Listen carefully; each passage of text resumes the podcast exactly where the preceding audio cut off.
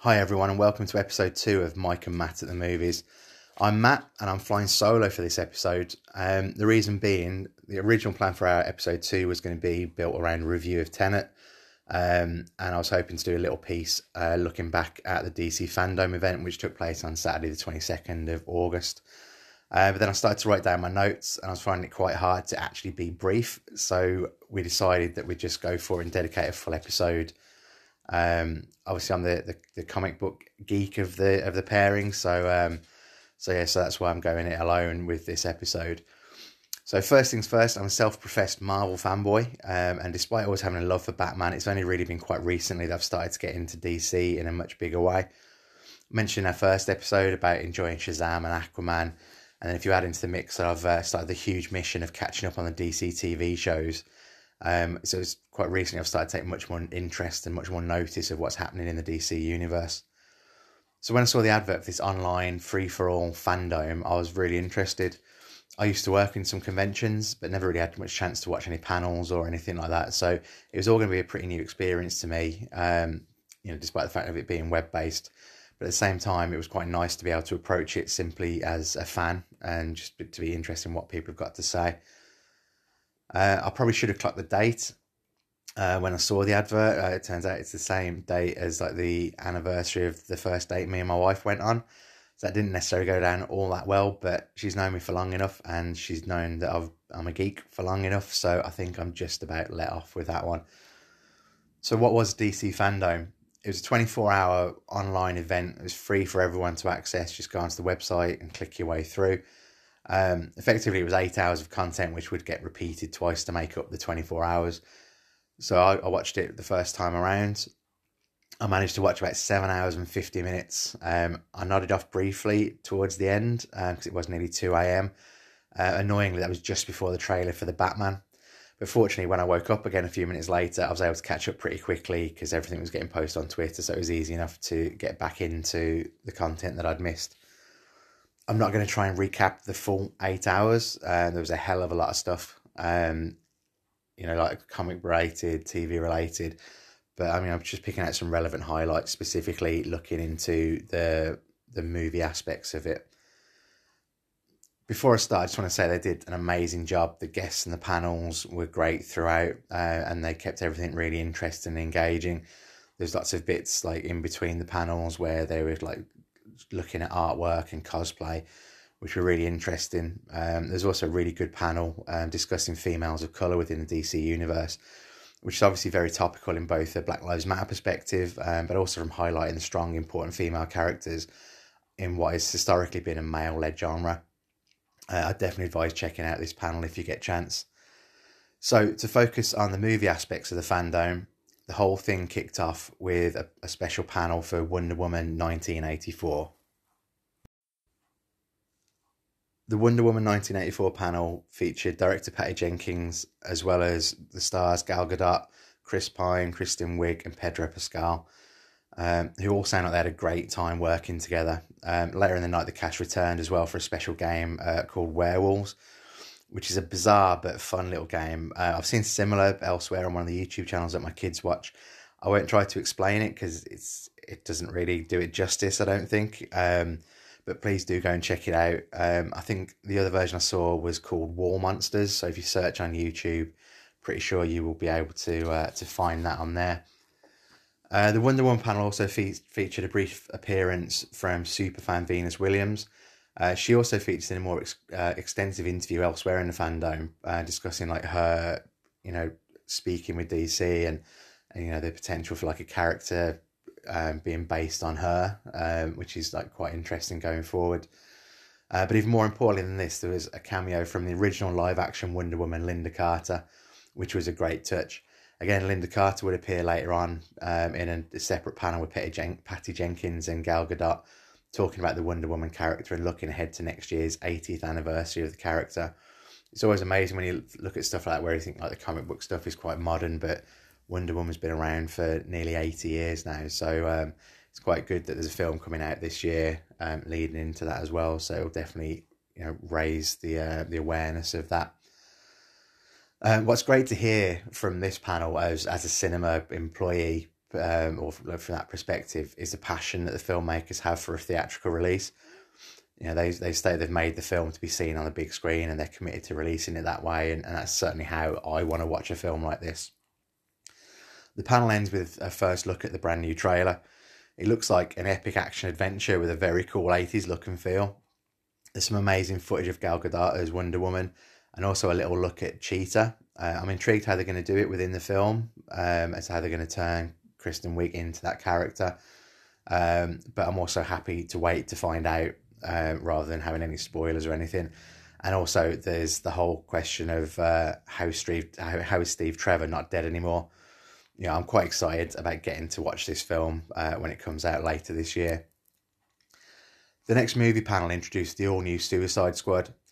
James Gunn is the sort of guy I can imagine would be amazing to spend time with talking about films. Um, he seems so passionate and involved, and is clearly a fan of the subject matter and understands the history of the Suicide Squad characters and, and the and the story behind it.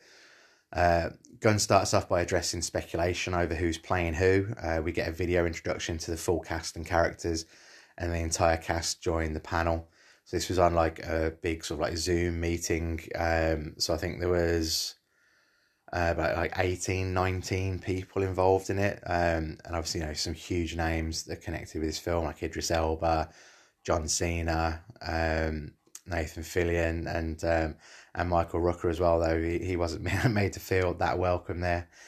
Um, they do a bit of trivia, like do some games. They have lots of fun and, and a lot of ribbing on Michael Rooker.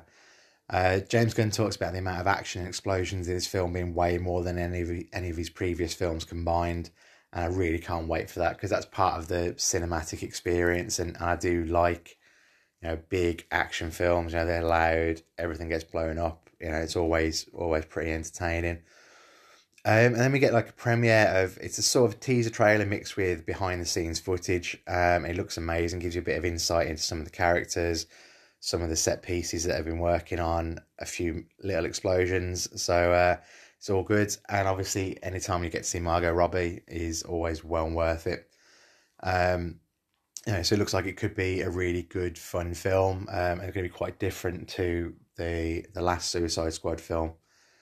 So up next was um, a panel about the Snyder cut of the Justice League. I think the notion that the Justice League movie was underwhelming puts it quite politely, um, but it's generally widely accepted. Um, I think during the making of the film, with with Zack Snyder having to leave partway through, Joss Whedon stepping in, plus then was reshoots, issue with issues with Henry Cavill's mustache because he'd moved on to um, filming Mission Impossible Fallout by that point. It was always going to be a bit of an uphill battle for the film. Although saying that, there were a lot of good aspects to it, like the actual formation of the team and the introduction of the characters, specifically the Flash. I thought Ezra Miller, Ezra Miller was amazing. The way they did the special effects for the Flash was was really good.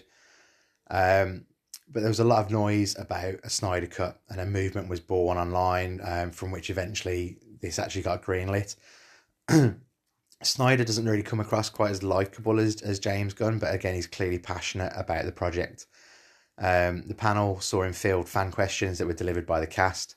So you got to see Batfleck uh, for a little bit, um, you know, as well as talking to some key members of the Snyder Cut movement. So it was quite interesting to sort of hear the different perspectives of of um, of how the movement started, what happened, and how and how it progressed. Ultimately, the Snyder Cut is going to get released. Um, it's going to be serialized and released as four one-hour parts on HBO Max in the US next year although Snyder did confirm that they're currently looking at how fans outside of the US um, without access to HBO will be able to see it. So chances are it could come onto a streaming service or maybe even get a theatrical release in the release in the UK. But obviously, four hours long. Um, it's it's going to be a bit of a, a bit of an epic, I think. Um, I highly recommend checking out the teaser trailer.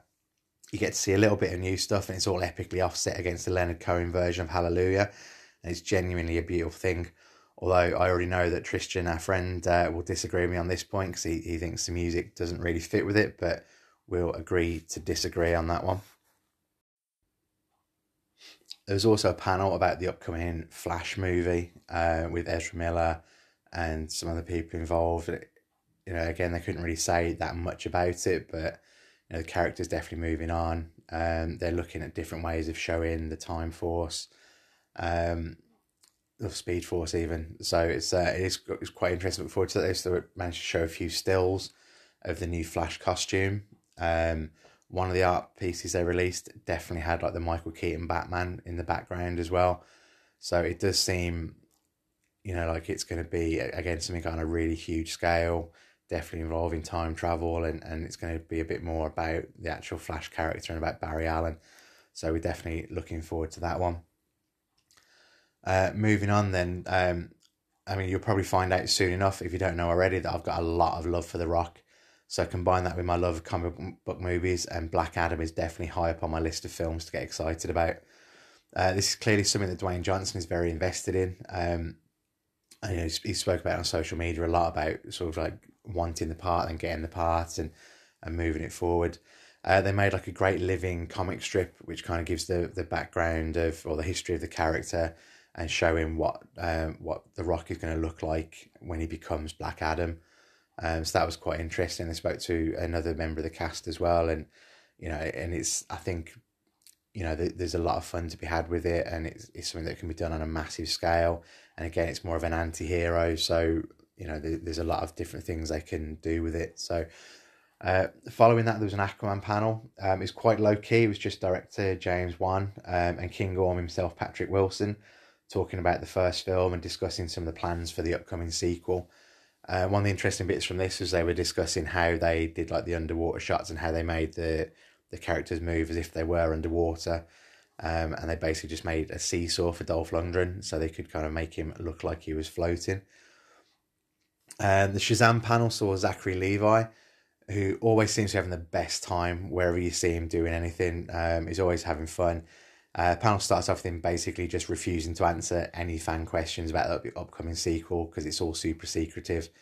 Um, and then he was joined by several of his, his co stars and the director of the film, and also comedian Sinbad, who was trying to lay claim to a role in the upcoming sequel because, of course, he was involved in a different Shazam film in the past. Uh, there's no footage for the sequel, but we did get a reveal of the new title, uh, which will be Shazam Fury of the Gods yeah, I've mentioned before that I really enjoyed Shazam. It was something that's very, very different. Um, so yeah, so it's another sequel that I'm I'm looking forward to. So then finally, the Batman was probably the ideal way to finish things up. The first thing that comes to mind for most people related to DC is Batman, um, and with a brand new iteration coming, there's lots of interest. Um, finishing off with the first look at the teaser trailer, the insight that you get from director Matt Reeves certainly raises the interest levels and obviously it's something he knows a lot about the subject matter and he knows what he wants to do and how he wants to use people. Um, and also seeing robert pattinson for the first time in as the batman seems to have gone down really really well online. I know a lot of people had their doubts about him taking on the role. Um, to be fair i've struggled to like him very much um, which is pretty much purely due to twilight.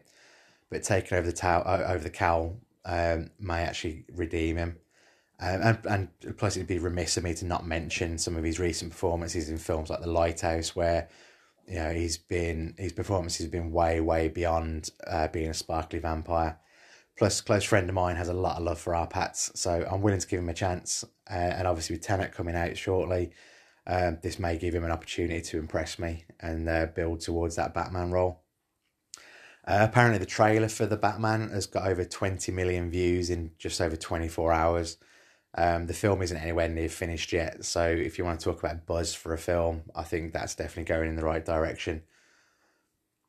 One of the other bits I really liked was a look into how Batman is voiced in other languages around the world, how the voice actors interpret and perform the different Batman iterations, and also how they've adapted to different actors and different portrayals of the character. So basically, they went, they spoke to lots of different voice actors. Um, and a lot of them do all the voices. So every game, every cartoon, it's always the same voice doing Batman. So that that was quite interesting to sort of see that different perspective. Just to touch on some of the other bits that occurred during the fandom, um, I'm not a really big gamer, but there's some pretty cool panels for two new games, Gotham Knights and then Suicide Squad Kill the Justice League, uh, which both look like they could be pretty good tie-ins. Um, you know, the, the panel for the latter was being hosted by Will Arnett as well, um, aka Lego Batman. So it's quite interesting to get him involved um, talking about the games. Um, there were also really some, some really fun bits of filler with like current animated Batman characters reviewing the classic um, Batman, and some cute claymation shorts too. Um, and on top of that, there's also some music from Chris Daughtry. Um, I think he was an American Idol winner, or at least a contestant on the show. Um, he's also a huge comic book fan and does his own DC artwork, which featured during the fandom. So it's a pretty cool way of tying in. Um, so it really was like a little bit of something for everyone, uh, and the music was pretty cool as well. Um, if you listen to this on Anchor, you'll be able to hear one of the Daughtry songs at the end of the podcast as well. Overall, I thoroughly enjoyed the DC fandom experience. There was lots of fun, and some of the exclusive footage was great. And I watched a lot of it back again already. As a nerd or a geek, or however I'm classified, uh, it was really interesting to listen in to conversations between department heads, directors, writers, producers, and so on, and getting that little bit of insight into their vision and their decision making for how you know they pick and choose what they're going to do next and, and where things are going to go. Uh, content wise, um, it looks like from a feature film perspective, DC could be really fine in their groove. So hopefully, with the upcoming sequels and new content that's coming through, uh, we could see some huge advances in the DC cinematic universe. I've only really scratched the surface of the TV shows so far, um, but I really like what I've seen in Arrow, Flash, and Titans. Um, and gaming wise, I think DC and Warner have been putting out some good quality titles for quite a while. Although my personal experience doesn't extend very far past Lego Batman. Um, given the global situation, I think it was a great way to get all eyes on DC and put out some of the stuff that would have been shown at San Diego or other Comic Cons. It certainly got my interest hyped up for some of the upcoming films and TV shows. It was interesting as well to follow the fandom through the social media channels and read other people's reactions to the panels and the footage. And with such a huge, diverse universe to explore, different characters and themes will mean different things to different people. And it's quite eye opening to see the different perspectives of the characters and the different things. So, huge credit to DC for coming up with the concept and also for pulling it off. Uh, I've not seen the stats yet for how many people were watching, but my stream was uninterrupted all night, um, which shows they were well prepared and they got their infrastructure just right. Um, there's some really great content a lot of laughs along the way. Hopefully, the world will start getting back to some kind of normality, but if not, this could hopefully be a great idea to involve fans moving forwards. So thank you for joining me for our, second episode. You can follow us on follow us on Twitter and on Facebook just by searching for at Mike and Matt movies. Um, you know, we're going to start trying to post a little bit more on there, but feel free to get in touch. Um, we'd love to hear any feedback you've got, get any listener questions, or you know, if you want to hear our opinions on things that we can utilize that going forwards. Mike and I will be back together again very soon with episode three, which is going to be built around uh, a feature review of Tenet and maybe some more recommendations. So we'll see you soon. Thank you.